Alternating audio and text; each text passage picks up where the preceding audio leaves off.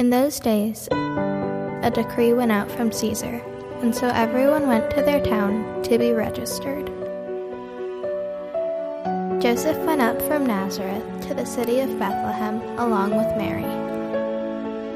And when they were there, it came time for her to give birth, and she gave birth to her firstborn son, wrapped him in cloth, and laid him in a manger. In the same region, shepherds were staying out in the field at night and keeping watch over their flock. Then an angel of the Lord stood before them, and the glory of the Lord shone around them. But the angel said to them, Do not be afraid, for I proclaim to you good news of great joy that will be for all the people. Today in the city of David a Savior was born. For you who is the Messiah, the Lord.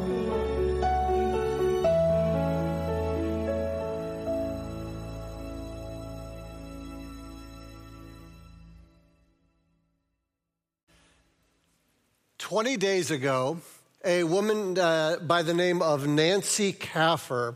She wrote an article in the Detroit Free Press, and this is what she said about Lansing. She said, This is a sad little town. Yeah, and then this is what she says. She went on to write this. She said, When you tell Lansing residents they live in a sad little town, they don't get offended. They shrug ruefully, look apologetic because they know it's true.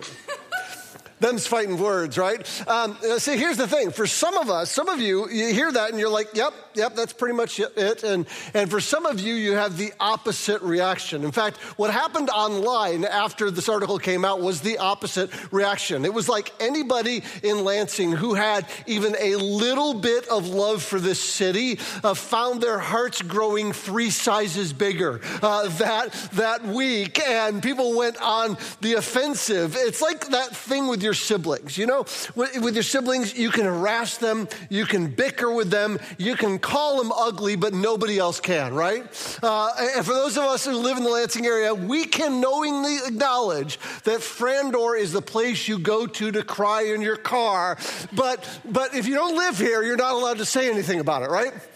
Well, we are in the last week of a series where we've been looking at the names and the titles of Jesus that show up in the Christmas story. And today we're looking at a name that Jesus was called Nazarene.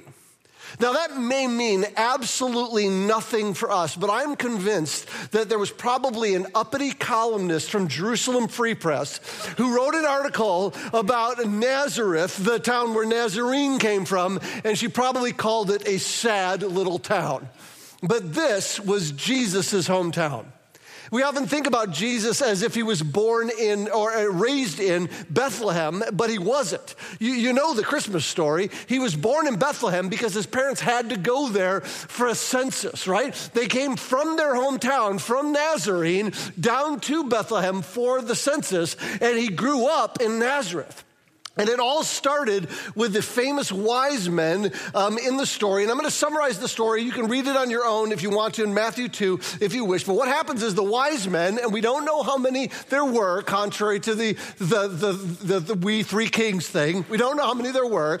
They followed a star from somewhere in the, in the east to the region where Jesus was born. And it took them probably a couple years to get there. So I hope that doesn't destroy your little nativity scene at home but they probably arrived like two years later. It's like one year we had this nativity scene my wife bought. And so what I did is I took the wise men and I carried them to another room and I put them on a windowsill over there because it was going to take them a while uh, to get there, right? And so that's, that's the, the, the story of the wise men. So when they finally showed up, they started asking around when they got to that region, asking where the newborn king of the Jews was. Now, when they said this, it ticked off Herod, who was the king, as well as a lot of the Jews around Jerusalem. And so Herod brought in a bunch of scholars and they asked him, he, he asked them, What, tell me about this king and where he is supposed to be born, this king of the Jews. And what they did is they opened up the Old Testament of the Bible to the prophet Micah and they showed Herod that the prophecy was that this kid was going to be born in Bethlehem. So, what he did is he told that to the wise men and sent them out kind of as a scout team for him and said, Hey, go find this kid. And when you find him, just do what he got to do and then come tell me, and then I'll go worship him, right? That was Herod's whole plan. And so they go, they get to Bethlehem, they bring the gifts that we're all familiar with, the, you know, the frankincense and the myrrh, and there's one more gold, gold, frankincense, and myrrh. Right? They bring all these, and then they're warned in a dream not to go back to Herod, so they just take off and go home, right? Right? And so this is where things get bonkers. Joseph, Jesus' stepdad, he gets warned in a dream to get his family out of Bethlehem and to go to Egypt. And so he takes off uh, down to Egypt with Mary and with Jesus. And then Herod puts out an order to have all boys two years old and younger killed because Jesus was probably around that age. He was a little toddler at that time. And Jesus and his family escape and get out of there. But then Herod eventually dies and they eventually move home not to Bethlehem. That's not where they move home to. We see it in Matthew 2. It says this Then he went and settled in a town called Nazareth to fulfill what was spoken through the prophets that he, Jesus, would be called a Nazarene. All right, so what do we know about Nazareth? Not much. Some scholars will tell you maybe 100 to 150 people lived there. Other scholars say that there may have been upwards of 500 people who lived there. The reason we don't know is because no one cared enough about Nazareth to write anything down about it. So these are the things we do know. I've got a map for you. It's about 50 miles north of Jerusalem. So here's Jerusalem down here, and Bethlehem is right down there, uh, just for context. This is kind of like a, a mountain range area up here, and Nazareth is tucked up in the edge of the mountains, all the way up here north in this area called Galilee. Think of Galilee as kind of like the county, right, in, in which Nazareth was. Now, the Jewish historian uh, Josephus described this whole area, Galilee here as a place filled, filled with farmers, soldiers, and foreigners. Let me put that into modern terms. This was not like the bustling metropolis area up here. These were not Ivy League towns, uh, these were ag towns out in the middle of nowhere. And the Romans had put up some, some garrisons out there, and that's why there's some soldiers that were out there. And so it's pretty much not like a highfalutin, uh, you know, philosophical learning center. It was blue collar. It was filled with migrant workers and soldiers and locals. Okay, so that's the area that Jesus grew up in. Now let's go back to Matthew's description. He says, Then he went and settled in a town called Nazareth to fulfill what was spoken through the prophets that he would be called a Nazarene. Okay, so this is what happens when I'm doing sermon prep or uh, when I'm studying the Bible, and, and, I'm, and, I'm, sure you do the same thing, or you, this is a good thing to do. You read something like this, you, a, a, little light should go off in your head. And so what happens is it says here that it was spoken through the prophets, and so what happens to me, where my brain goes, is which prophets, right? Like I want to know where did that happen, right? So I start thinking, okay, where is this? So the first thing I do is I look for a footnote. There's like no footnote, right? There's no footnote here, which is really unusual. So I go into my Bible software. I got this software and I just search for Nazarene in the Old Testament, and guess what I find? Nothing. Goose egg. So then I'm like, well, that's weird. So then I'm like, I do what's called a fuzzy search. If you know what a fuzzy search is, it, it, it's a, a, search that looks for um, words that are similar to that word or around that word, right? So it's like maybe it just it's worded slightly differently. So I do a little fuzzy search. Nothing. Goose egg. So now I'm fascinated. So I start kind of pulling open these, these Bible commentaries, and I'm like, okay, well, and, and here's the thing here's what I can tell you. There are a bunch of theories about what this means, and none of them are really good in my opinion. But what do I know? I'm from Lansing. I'm actually from St. John's, which is probably even worse, right? Um, so, so let me tell you the most common theories of what's going on in this verse. I'm going to give you what I consider to be the least plausible to the most plausible in that order. And again, I don't know. So we can't be dogmatic about this. And I just think that sometimes when we hit stuff like this in scripture, we got to just go like that. We got to go, all right, this is the best we got. So let me give you the best we got. Theory number one is that there were some prophets uh, that prophesied about Jesus being called a Nazarene, and it was well known, but we don't have copies of those. I don't like that. I don't like that at all because that theory argues from silence. um, and it also seems like just a wild guess. So I'm not really, I don't really like that theory. Theory two was that Jesus was a Nazarite. I didn't say Nazarene, said Nazarite, and a Nazarite is a totally different thing. Uh, if you go to in your Bibles to number six in the, in the New Te- Old Testament, we're told that there are some people called Nazarites, and someone who took a three part vow. Uh, the first part is that they wouldn't eat grapes or drink anything that was like alcohol, like that that they would not cut their hair and that they would not touch or mess around with dead people, right? And we have no evidence in the Bible that Jesus was one of those. Um, and we have ample evidence to the contrary. Jesus was accused of being a glutton and a drunkard because he hung out at parties with people. Presumably, he drank while he was there. Okay, he, he at the Lord's Supper he passed around wine. So we have we have no evidence there. Jesus also interacted with dead people, sometimes raising them back to life. So so he, he wasn't a Nazarite, and so I don't like that. Eh, that theory doesn't work for me either. Theory number three is that the word Nazarene sounds like the word Nezer in Hebrew, which means means branch. And there's lots of prophecies, a lot of them are, in Isaiah, that describes Jesus as being a branch. Like he's a branch from the root of David or the stump of David or something like that. And since Bethlehem was the city of David, people are like, see, that's what it is. It's the branch. It could be. It could be a play on words. I think it's possible that he was called a Nezer from Nazarene or something Nazarene like that. Uh, maybe. That's a maybe for me. Um, theory four is that there's a ton of prophecies about Jesus, the Messiah, um, about him being rejected, about him being looked down on, about him being despised. And again, Isaiah has some of these famous ones about that.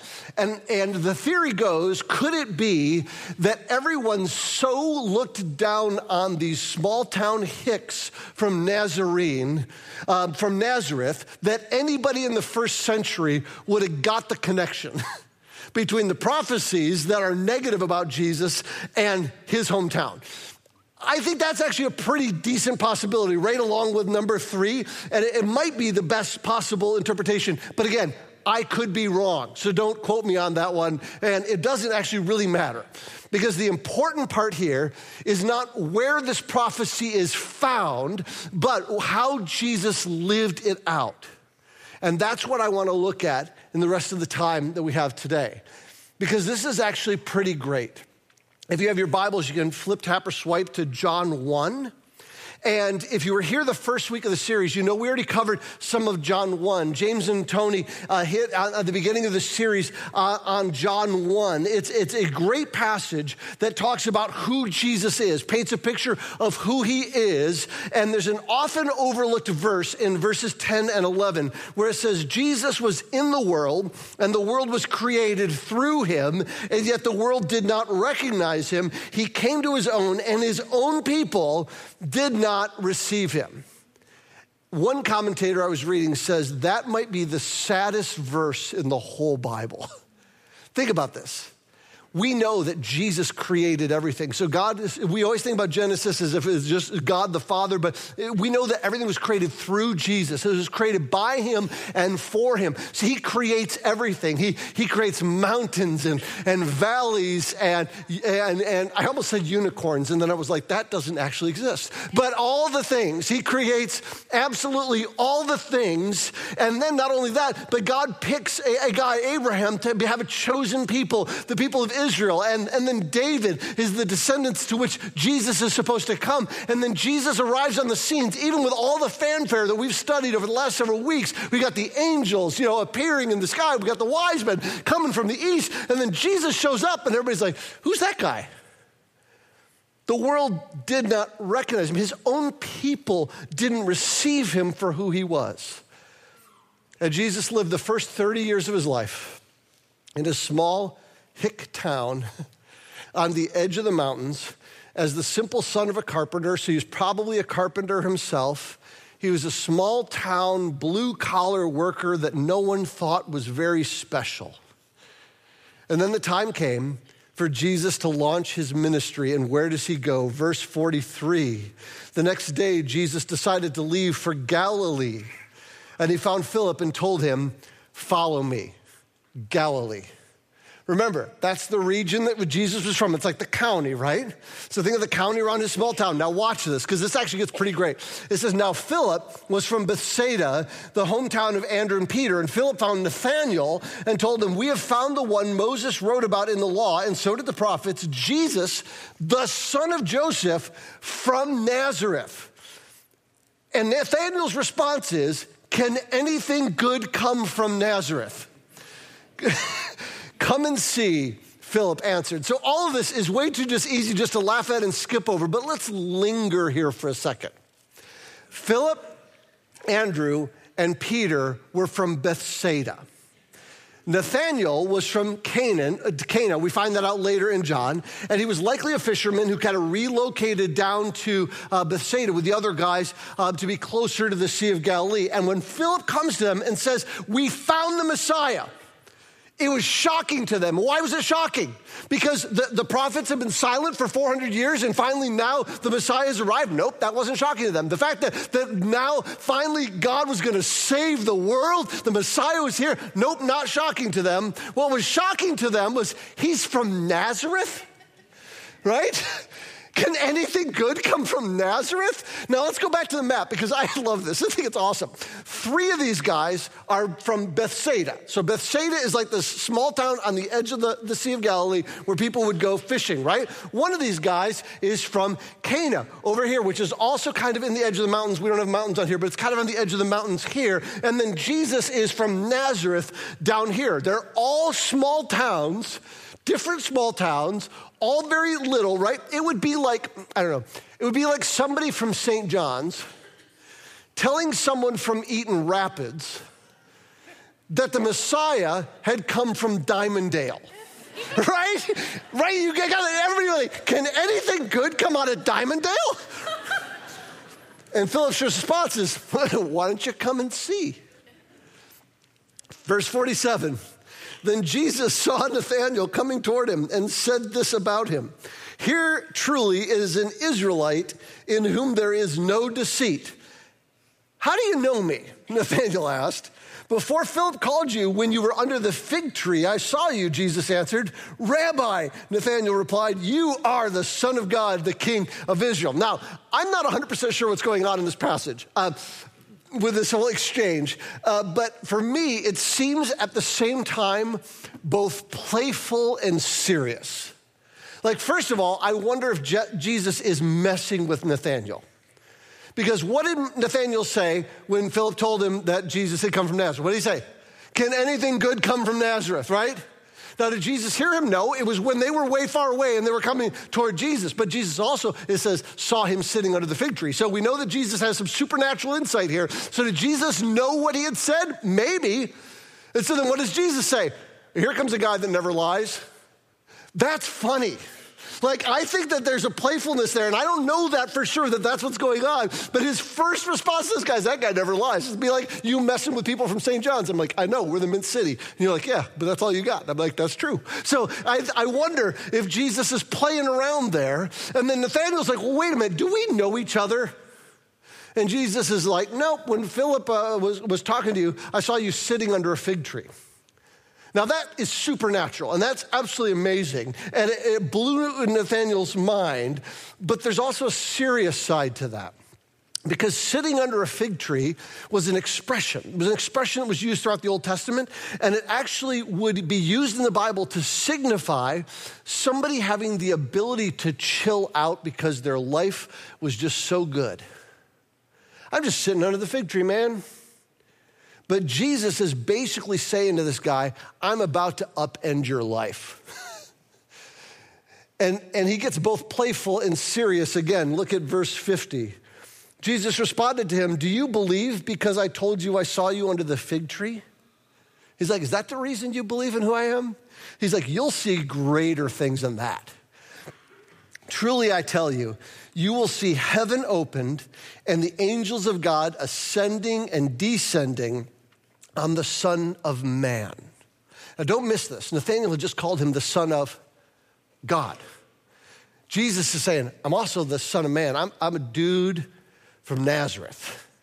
About as regular of a dude as there is. And then he throws in this ascending and descending on. And what, what is that? Well, any Jew would know that, who knew their Bible would know there's this Old Testament story where Jacob saw angels ascending and descending from heaven on a ladder, bringing heaven to earth. And so Jesus is saying, listen, I'm Jesus. I'm from that sad little town of Nazareth. I am the Son of Man, and even though I am a nobody in this world, a carpenter from Nazareth, you're going to see heaven come to earth on me. Jesus, being from a small town, an insignificant town, was core to his ministry. It's a metaphor of his entire ministry. Jesus takes the insignificant, and by the way, that includes us and he makes it significant. He takes a slur, Nazarene, and he gives that title honor. Jesus becomes known throughout the rest of the New Testament quite frequently as Jesus of Nazareth. You go on and you read in Mark 10, and Jesus confronts some demons. And the demons are afraid of Jesus. And what they say to him is they say, Jesus of Nazareth, have mercy on us. So even the demons supernaturally begin to refer to Jesus as Jesus of Nazareth. Pilate would one day crucify Jesus, and he made a sign above his head that said, Jesus of Nazareth, King of the Jews. And then when Jesus rose from the dead, the angel would say at the empty tomb to those who were looking, Who are you guys looking for? Jesus of Nazareth? And then in the early church, the lame were healed in the name of Jesus of Nazareth. And to anyone who looked down on Jesus for growing up in this sad little town, the Apostle Paul would one day give us the definitive word. Instead, God has chosen what is foolish in the world to shame the wise. And God has chosen what is weak in the world to shame the strong. God has chosen what is insignificant and despised in the world, what is viewed as nothing, to bring to nothing what is viewed as something. So, as we are like walking into a new year, I think this is a good word for us. So many of us spend our whole lives chasing significance. We want a big name, we want a big platform, we want a big reputation. And Jesus says, listen, if you want to follow me, less is more. It's downward mobility in the name of Jesus. So when Nathanael declares, What good can come from Nazareth? and Philip's response is, Come and see. That's what we should be declaring to the world around us. Next week, we're going to launch into a new series uh, going through the book of Second Corinthians. And it's all about this. It's all about the life that Jesus has called us to and how it is different, wildly different than what the world has for us. And I want to encourage you, uh, read Second Corinthians this week. It's 13 chapters long, but they're all short chapters, and you can do it this week. And if you don't have a Bible on the way out, go to the Info Center. We'll give you a Bible. On the way out, we'll hook you up with one, and then bring your Bibles with you. Next week, we'll mark those up, and we're going to work our way through that book slowly all the way until July. And I know that I've only preached for about 22 minutes, but that is my New Year's present to you. So let me pray, and then we're going to sing again. Heavenly Father, we thank you so much uh, for Jesus of Nazareth. We thank you that Jesus came from this insignificant little town, and then he did the most significant thing ever. He invited us all to be part of his heavenly kingdom. We just thank you that uh, in our sin, in our, in our, in the sinful world in which we live. Um, we are, on a global scale, relatively insignificant, and yet you came from on high and you stooped low to call us to be with you. We thank you that Jesus is calling to us is what Martin Luther calls the great exchange, where he takes our sin onto him so that he can give us his righteousness so that we can become like him. And so we thank you for that. For those of us who have believed in Jesus, we are already seated in the heavenlies, in the highest place of honor, at the right hand of God the Father. And so while in this world we may be downwardly mobile, we do that to serve this world and lift them up to Jesus so that he may save them and raise people up with him to glory. So, this next year, we just pray that this would be a year for us where we are willing to do the same as Jesus. We stoop down and we lift others up in the name of Jesus. We pray this all in his name, the only name who saves. Amen.